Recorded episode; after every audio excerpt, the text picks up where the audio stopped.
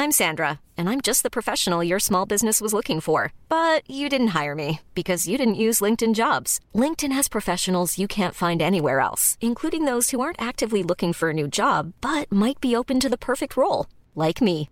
In a given month, over 70% of LinkedIn users don't visit other leading job sites. So if you're not looking on LinkedIn, you'll miss out on great candidates like Sandra. Start hiring professionals like a professional. Post your free job on linkedin.com/people today. Avete mai pensato che a farci arrabbiare sono le serie TV che scompigliano inaspettatamente le nostre convinzioni?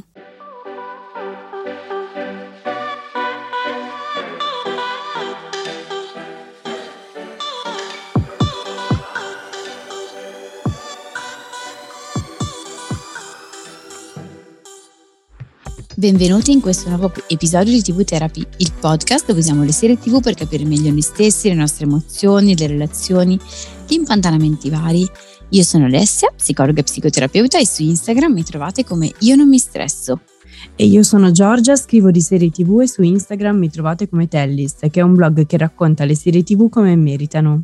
Allora, in questo episodio prendiamo uno dei tanti nodi che ci siamo messi al dito le scorse volte e cerchiamo un po' di scioglierlo, cioè stiamo parlando del perché a volte ci capita che um, guardando una serie tv incampiamo so, in una storia, in un personaggio, un episodio che ci fa arrabbiare tantissimo al punto da volerne quasi interrompere la visione. Sì, e spesso quando succede tendiamo a dare la colpa agli sceneggiatori, alla qualità delle loro scelte narrative e stilistiche che magari ci sembrano poco coerenti con la premessa iniziale con la quale la serie ci aveva conquistati, ma in molti casi le ragioni della nostra arrabbiatura vanno cercate direttamente dentro di noi, giusto? Sì, anche perché il motivo per cui alcune serie TV ci fanno arrabbiare è che di fatto ci mettono in contatto con delle emozioni, con dei pensieri che talvolta sono anche molto scomodi, cioè possono essere delle sensazioni che non avremmo mai pensato di provare, delle reazioni che crediamo non appartengono al nostro carattere, al nostro modo di essere, o ancora dei pensieri che sono assolutamente opposti alla nostra morale. Quindi, anziché arrabbiarci con noi stessi, che facciamo? Che buttiamo il nostro sdegno sulla povera serie TV che stiamo guardando e sui poveri sceneggiatori, aggiungerei pure. Poverini. Allora, per capire questo, bene questo meccanismo abbiamo deciso quindi di partire ancora una volta da una serie TV e da un messaggio che ci è arrivato qualche tempo fa durante il box domande del mercoledì su Instagram che è anche un po' il nutriente di questo podcast, eh, peraltro, no? Sì, sì, ci permette anche di secondo me di ricevere degli spunti interessantissimi, eh, come è accaduto appunto con, con il messaggio che, che ha innescato l'idea di fare per fare un po' questo episodio. E nello specifico, per contestualizzare, insomma, eh, si trattava del messaggio di una persona che ci diceva di aver, di, eh, di aver smesso di guardare una serie TV a causa di un episodio che le aveva fatta sentire tradita. E noi questo termine lo sottolineiamo che secondo me è un, è un termine chiave e su questo termine un po' costruiamo l'episodio di, mm, del podcast di oggi. Eh, la serie in questione era Black Mirror e in quel tradita c'è molto secondo noi da, da esplorare. Sì, assolutamente, altrimenti non saremmo qui, però prima, solito passo indietro per capire bene cosa sia Black Mirror e soprattutto da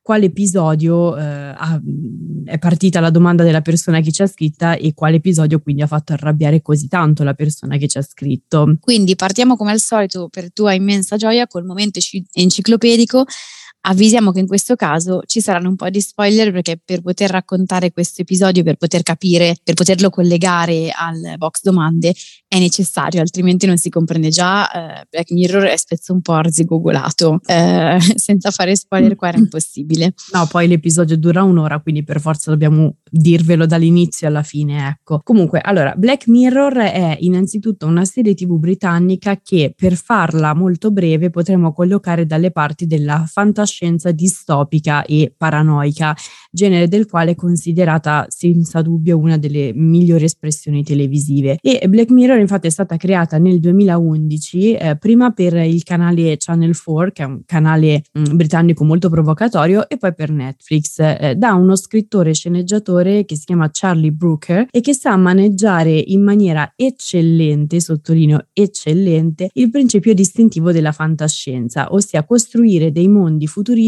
sulla base di elementi e soprattutto questioni attuali che appartengono alla realtà in cui viviamo e ci riguardano da vicino. In particolare Black Mirror si focalizza sulla tecnologia e sui dispositivi tecnologici con cui siamo a contatto tutti i giorni. E si immagina quali conseguenze spaventose e disastrose eh, potrebbero accadere se li si usasse nella maniera sbagliata. Il paradosso è che gli stessi eh, dispositivi tecnologici a cui siamo sempre connessi potrebbero al tempo stesso arrivare a disconnetterci dalla nostra umanità. E eh, Black Mirror lo racconta mettendo insieme tante storie diverse, quindi è una serie antologica dove ogni episodio ha una trama autoconclusiva con personaggi, argomenti e stili diversi e tutti gli episodi però che finora sono 22 eh, divisi in 5 brevi stagioni hanno due forti elementi in comune. Il primo è che si concludono sempre con un finale negativo o positivo che sia spiazzante, così anche doloroso che necessita di un po' di tempo per essere digerito. Possiamo dire che è una serie anti-binge, ecco, sì, anti-binge watching. Il secondo è che quello che racconta e le stesse svolte che imbocca ci rispecchiano, cioè sono lo specchio del nostro tempo, della nostra società, delle nostre relazioni, delle nostre emozioni più recondite. E per questo gli episodi sono fortemente sconvolgenti e da qualcuno addirittura considerati profetici, diciamo che c'è la famosa frase sembra di essere una puntata di Black Mirror. Tant'è che se ci facciamo caso nel titolo troviamo la parola mirror, cioè specchio e non screen, che normalmente sarebbe più indicata per indicare gli schermi appunto neri dei nostri dispositivi a cui fa riferimento la serie. E questo è anche il punto da tenere a mente per affrontare gli argomenti eh, in cui ci addentreremo tra poco. E a proposito dell'addentrarsi, eh, Black Mirror, come hai detto, ci sono svariatissimi episodi, eh, quello del box domande fa eh, riferimento a un episodio nello specifico. Hai un doppio momento enciclopedico oggi, vedi tu. Caspita, sono allora doppiamente emozionata oggi oggi. Eh, allora, l'episodio eh, che tanto ha fatto arrabbiare la persona che poi ci ha scritto è Zitto e Balla, eh, che eh, il titolo originale è Shut Up and Dance ed è il terzo episodio della terza stagione. Ce l'ho fatta perché io di solito mi ingarbuglio sempre con gli episodi di Black Mirror. E Confermo dal mio punto di vista, eh, non tanto quello della critica anglofona a cui non è piaciuto molto, eh, è l'episodio migliore della serie. E quando parlo di episodio migliore intendo quell'episodio che è l'espressione più efficace e rappresentativa della serie.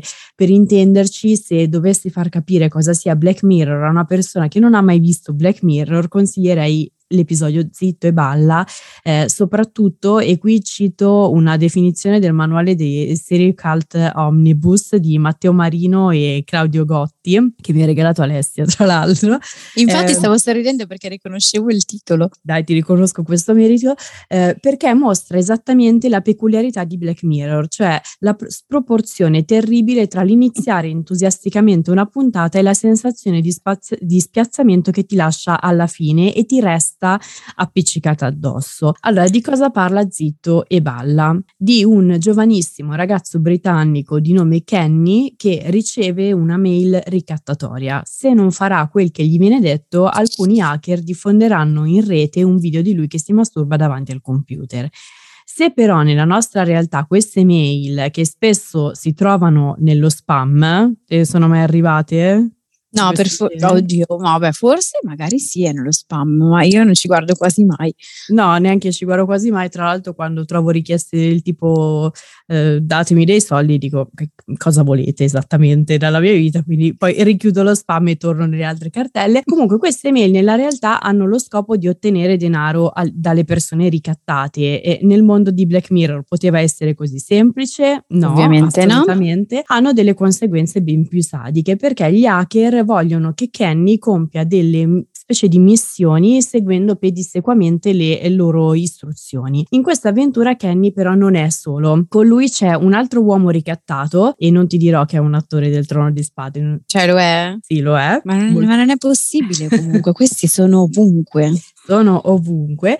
Eh, comunque con lui c'è un altro uomo ricattato, un padre di famiglia il cui oscuro e segreto è quello di aver avuto incontri con alcune prostitute. I due si avventurano quindi in una serie ansiogena e claustrofobica di commissioni, chiamiamole così, che vanno dal semplice ritirare una torta al fare una rapina in banca, al momento della rapina in bia- banca è magnifico tra l'altro, finché arrivati all'ultima missione eh, viene chiesto loro di separarsi, eh, Kenny viene invia- inviato a un punto di ritrovo con un altro uomo che è stato ricattato e con il quale dovrà combattere a mani nude fino alla morte. Chi dei due sopravviverà potrà tornare a casa con i soldi rubati in banca. La faccia di Alessia in questo momento è magnifica peggio di una puntata dei Simpson che io tiro sempre in ballo dove eh, si parte da un granello di sabbia e si giunge al deserto del Sahara.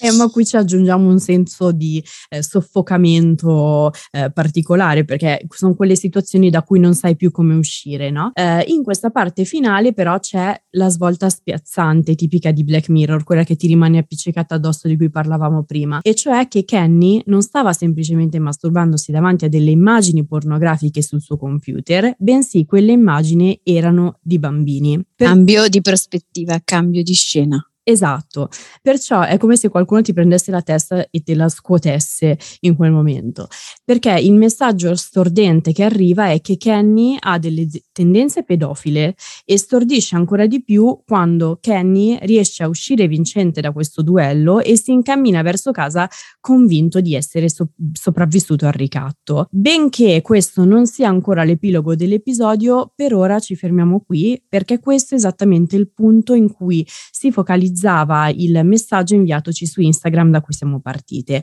Cioè la persona che ci aveva risposto nel box domande eh, ci aveva scritto più o meno questa cosa qui. Questo episodio mi ha fatto sentire fortemente tradita dalla serie, perciò io ho deciso che non andrò più avanti a vederla e questo nonostante poi ogni episodio sia diverso dall'altro. Sì, diciamo che l'effetto che ha questo episodio è quello di farci scoprire due cose che sono piuttosto spiazzanti, direi. Non solo infatti arrivati in fondo ci si rende conto di essere stati per un'ora dalla parte del personaggio che si è rivelato tutt'altro che innocente indifeso come, eh, come c'era stato presentato, come lo avevamo interpretato, insomma. Eh, ma ci accorgiamo addirittura che questo personaggio è colpevole di aver commesso uno dei crimini ma penso più orribili che eh, possono, possono, esistere, che è quello della, della pedofilia, eh, e che la nostra educazione morale ci ha insegnato naturalmente a classificare come sbagliato, mostrando quindi indignazione. Siamo spesso abituati a gestire eh, le, questioni sbagli- eh, le, questioni morali noi con una modalità eh, che si definisce in psicologia o bianco o nero, quindi o è giusto o è sbagliato, no? senza troppe vie di mezzo, in maniera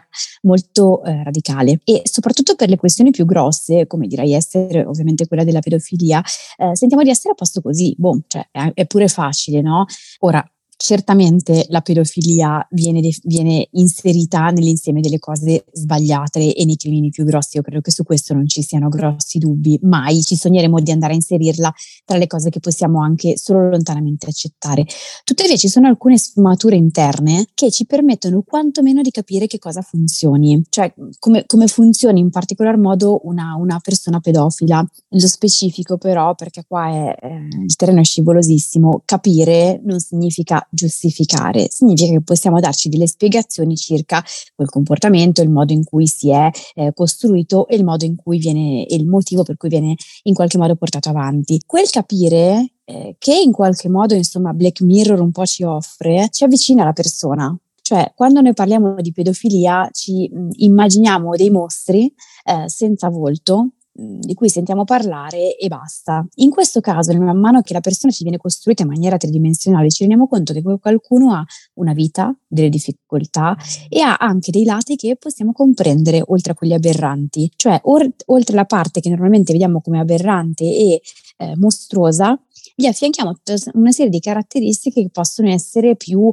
eh, umane, perché le due cose non necessariamente si, eh, si, escludono. E questo vale ovviamente per la pedofilia, che abbiamo detto essere uno dei crimini, delle cose più grosse, insomma, che possiamo citare, ma vale per molte altre faccende che ci piacerebbe eh, aver chiuso con un semplice è giusto eh, versus è sbagliato. Sì, la mia percezione è che a volte le serie TV impattino così forte su alcuni nostri nodi da alterare poi anche il ehm, ricordo degli eventi effettivi della serie.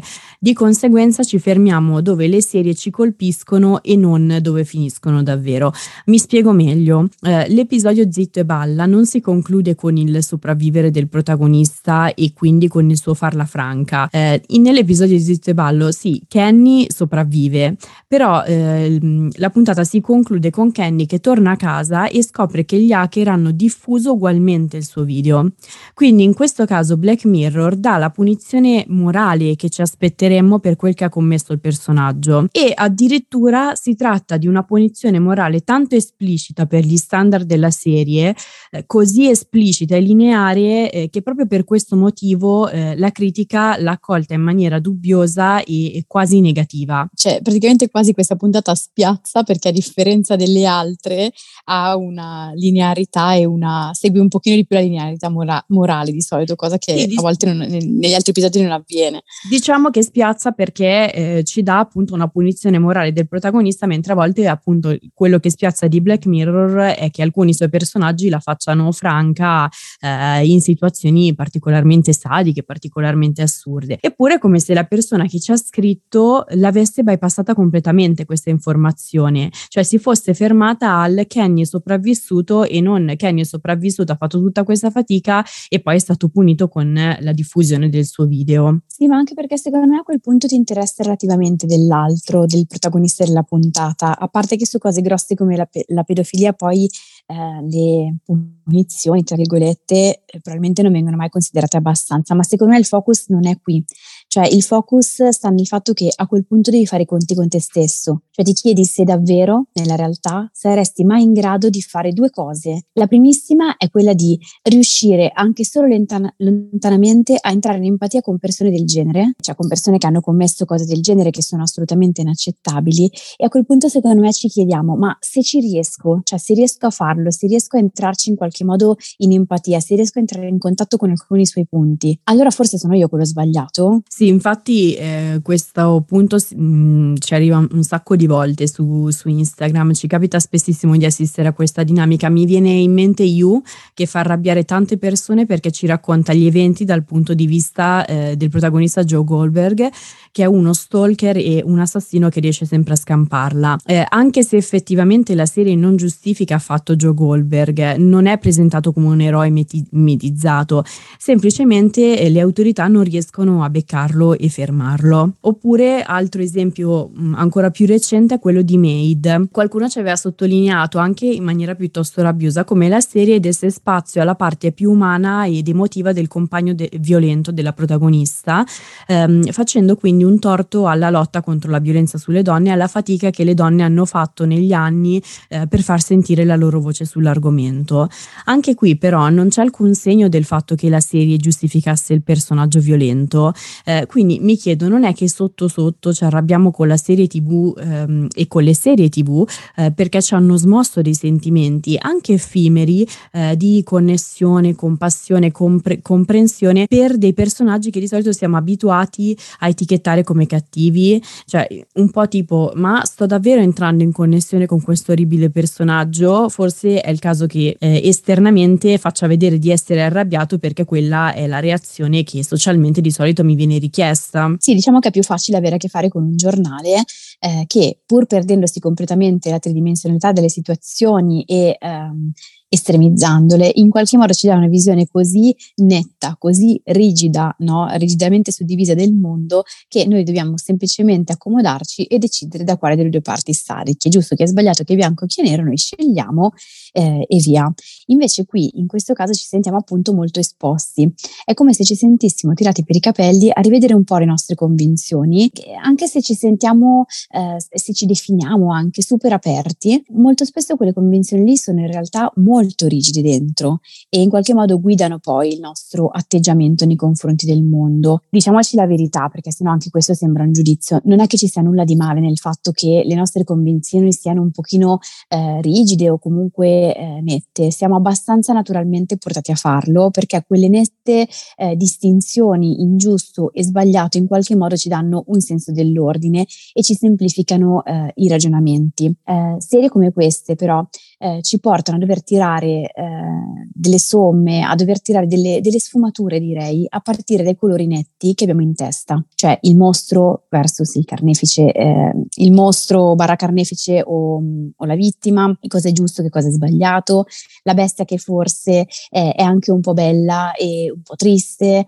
cioè ci, ci, mette davanti al fatto che non sia così semplice definire la realtà, ci toglie le regole eh, che ci siamo in qualche modo costruiti e che pensavamo ci tenessero in qualche modo al sicuro. E qui vengo al secondo punto di cui parlavo poco fa, insomma, avevo citato un punto, ora vengo al secondo, di quello che appunto succede quando serie TV come Black Mirror ci fanno fare un pochino i conti con noi stessi. Direi che forse questo secondo punto è ancora più forte perché ehm, ha a che fare con il chiedersi, ma quindi può capitare anche a me di cadere nella rete di persone tra virgolette sbagliate, forse non, sono così bravo come credevo a rendermi conto degli altri, forse mi possono fregare, forse il mondo che avevo suddiviso in questo è buono e questi qua invece sono i cattivi va un attimino rivisto.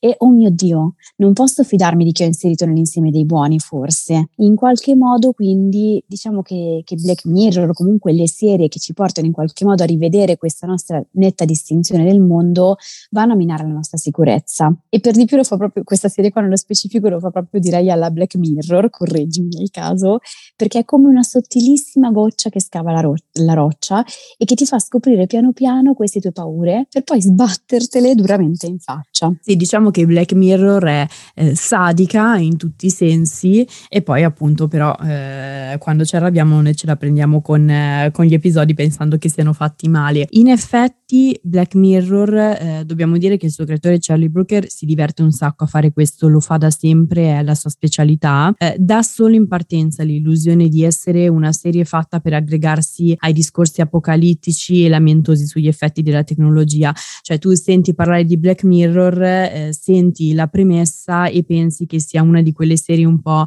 che ci vogliono insegnare, in, mostrare in maniera un po' moraleggiante, un po' pedagogica eh, dove stiamo andando a finire eh, portando appunto all'eccesso l'uso della tecnologia. In realtà prendo sempre in prestito un passaggio del libro serie tv mm, Cult Omnibus di Matteo Marino e Claudio Gotti. Black Mirror non parla tanto di tecnologia, ma di quanto essa sia un nostro riflesso e un riflesso del nostro sguardo sulle persone e sulle cose. E quindi quando ci vediamo riflessi nella serie è come se venissero toccati i nostri nervi scoperti. E devo dire che qui c'è eh, quasi un episodio di Black Mirror per ogni nostro nervo scoperto perfetto.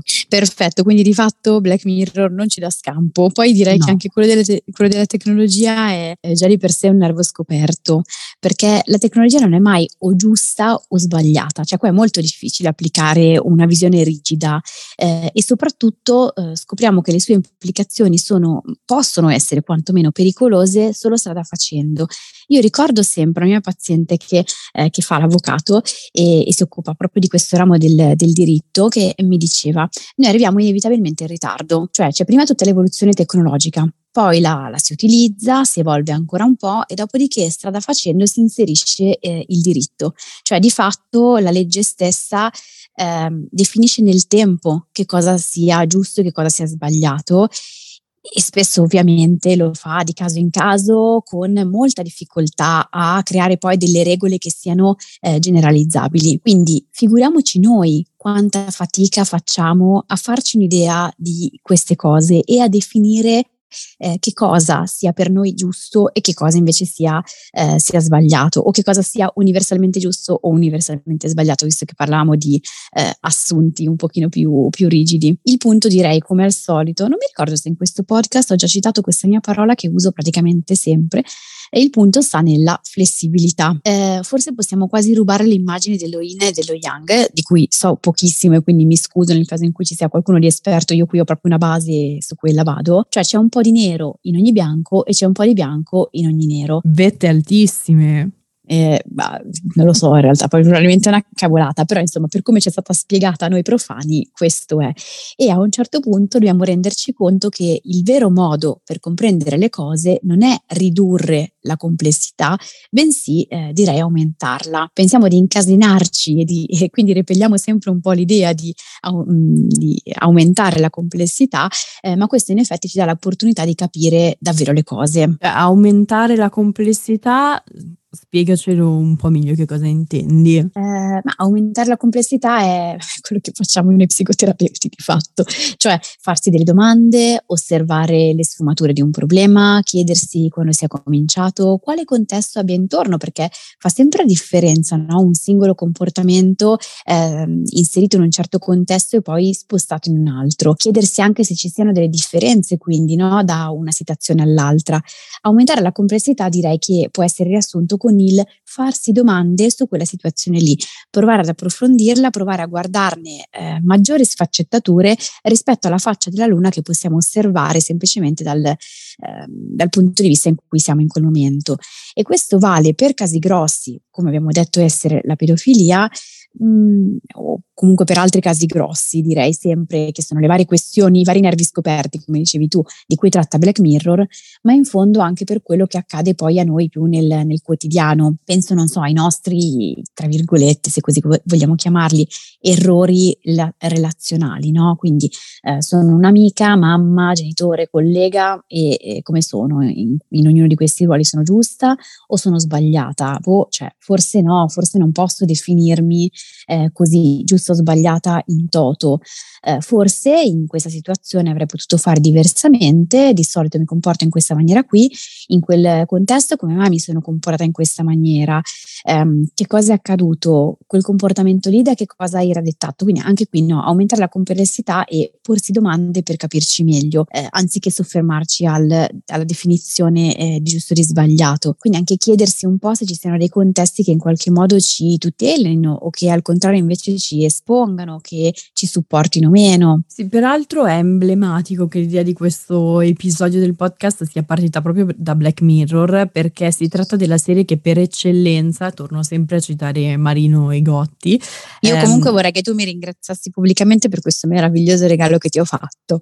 Ti ringrazio pubblicamente. Thank you comprato davanti anche in mia presenza senza che io me ne accorgessi, proprio sveglissima. Comunque è la serie che per eccellenza mostra allo spettatore anche a costo di grandi sofferenze tutto quello che non ha mai visto e forse non ha mai voluto vedere, che sono proprio come le emozioni di questi personaggi più, più scomodi, no? E questo ci fa molto arrabbiare perché, eh, come dicevi prima, ehm, riprendendo il discorso, in questo caso del personaggio pedofilo, è un tipo di categoria di persone, di personaggi eh, a cui spesso non diamo neanche un volto, no? Sono mostri, punto. Eh, e il fatto che la serie sicuramente ci metta davanti ehm, alle emozioni di questo personaggio eh, ci sconvolge. Eh sì, siamo obbligati ad avvicinarlo a noi e avvicinandolo a noi inevitabilmente iniziamo a eh, far traballare, come dicevamo, le nostre convinzioni e secondo me non è che tanto ci arrabbiamo per il fatto di essere stati fregati, quanto sotto quella arrabbiatura c'è la paura di poter essere fregati poi nella vita di non saperla leggere così bene come pensavamo. Siamo arrivati verso la fine dell'episodio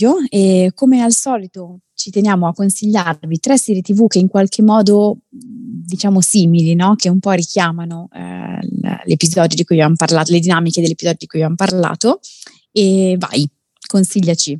Allora, la prima è Dead Set, eh, che è la, serie TV eh, di Charlie Brooker che ha preceduto Black Mirror, mi pare sia del 2011, ed è ambientata nella casa di un'edizione del Grande Fratello britannico, mentre fuori c'è un'apocalisse zombie. E eh, mi fermo qui perché bisogna vederla, è un piccolo, una piccola perla, un piccolo capolavoro che però al momento non è su niente.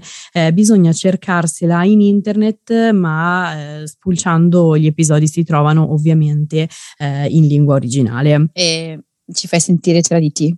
ci consigli delle cose e poi non ci offri l'opportunità di vederle. Ma si trovano, si trovano queste cose. In realtà eh, Netflix ne ha fatta una versione eh, molto recente, eh, prodotta in Brasile, tra l'altro anche con la collaborazione di Charlie Broker, però non era assolutamente ehm, la stessa cosa, quindi mh, mm, consiglierei di guardare Dead Set. Il secondo titolo invece è Gomorra e lo so che abbiamo appena fatto un episodio su Gomorra, però ecco, ehm, siccome poi c'era anche qualcuno che ci aveva scritto di non averla mh, mm, mai vista, ehm, Gomorra è il tipico caso di serie tv su cui le persone si arrabbiano tantissimo, soprattutto se non l'hanno vista, perché si chiedono come sia possibile appunto ehm, raccontare una storia dal punto di di vista di criminali senza mai inserire la presenza eh, dello Stato, di forze dell'ordine, di autorità che li, ferme, li fermino. E quindi eh, eh, la questione è che fa provare dei sentimenti contrastanti nei confronti dei protagonisti, di cui avevamo parlato anche nel, nel, nell'ultimo episodio del podcast, e che calza pennello ecco, con le cose di cui abbiamo parlato oggi. Quindi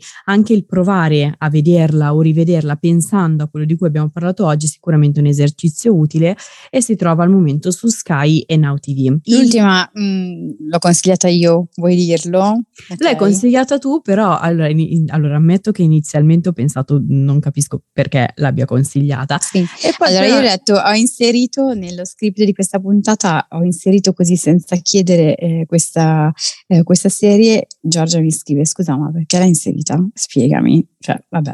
Vabbè, così mi fai um, appare. Sì, vabbè, il tono era quello, ammetto che era quello, però poi dopo in realtà è, è uscito fuori un lavoro interessante a cui non so se tu avevi pensato, però eh, era esattamente questo comunque. Ok, uh, la serie è The End of the Fucking World, io con, con, completo fucking perché in realtà ci sarebbero gli asterischi, che innanzitutto è da vedere perché è, c'è Alex Lothar, l'attore bravissimo che interpreta Kenny nell'episodio Zitto e Balla di Black Mirror ed è sicuramente uno dei migliori attori della nuova generazione britannica.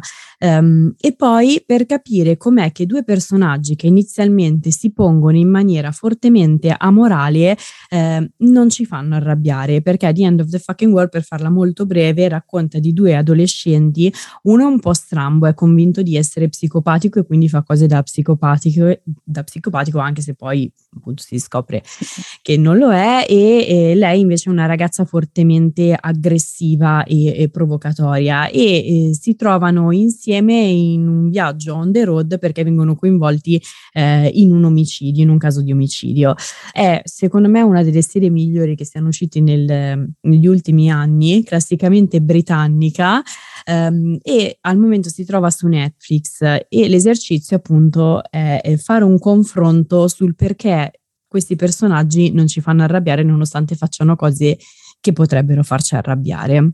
Cioè, capisci, aumentare la, la, complessità è esattamente questa roba qui. Cioè, prima osservo il perché mi arrabbio su certi episodi, cerco di andare un attimino alla radice di quella arrabbiatura lì e andare a osservare quali emozioni ci siano sotto quella arrabbiatura, cioè cosa mi abbia scatenato quella serie. E poi in altre serie tipo questa vado a osservare il procedimento opposto e unisco che cosa emerge dai miei ragionamenti. Ma cosa vuoi capire? No, infatti sei diabolica.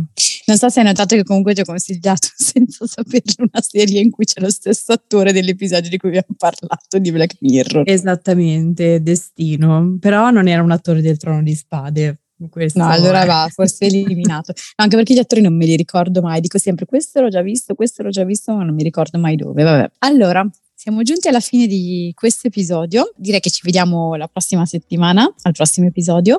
Se avete come sempre dubbi, domande, curiosità su come vi fanno sentire le serie TV che state guardando, ci trovate ogni mercoledì su Instagram, sul canale Io non mi stresso e su Tellis con la Y. E vi ricordiamo che la TV Therapy esiste anche come terapia di gruppo e se volete rimanere aggiornati su nuovi gruppi in partenza o inserirvi in lista d'attesa, seguite il podcast o iscrivetevi ai nostri canali. Al prossimo episodio. Al prossimo episodio.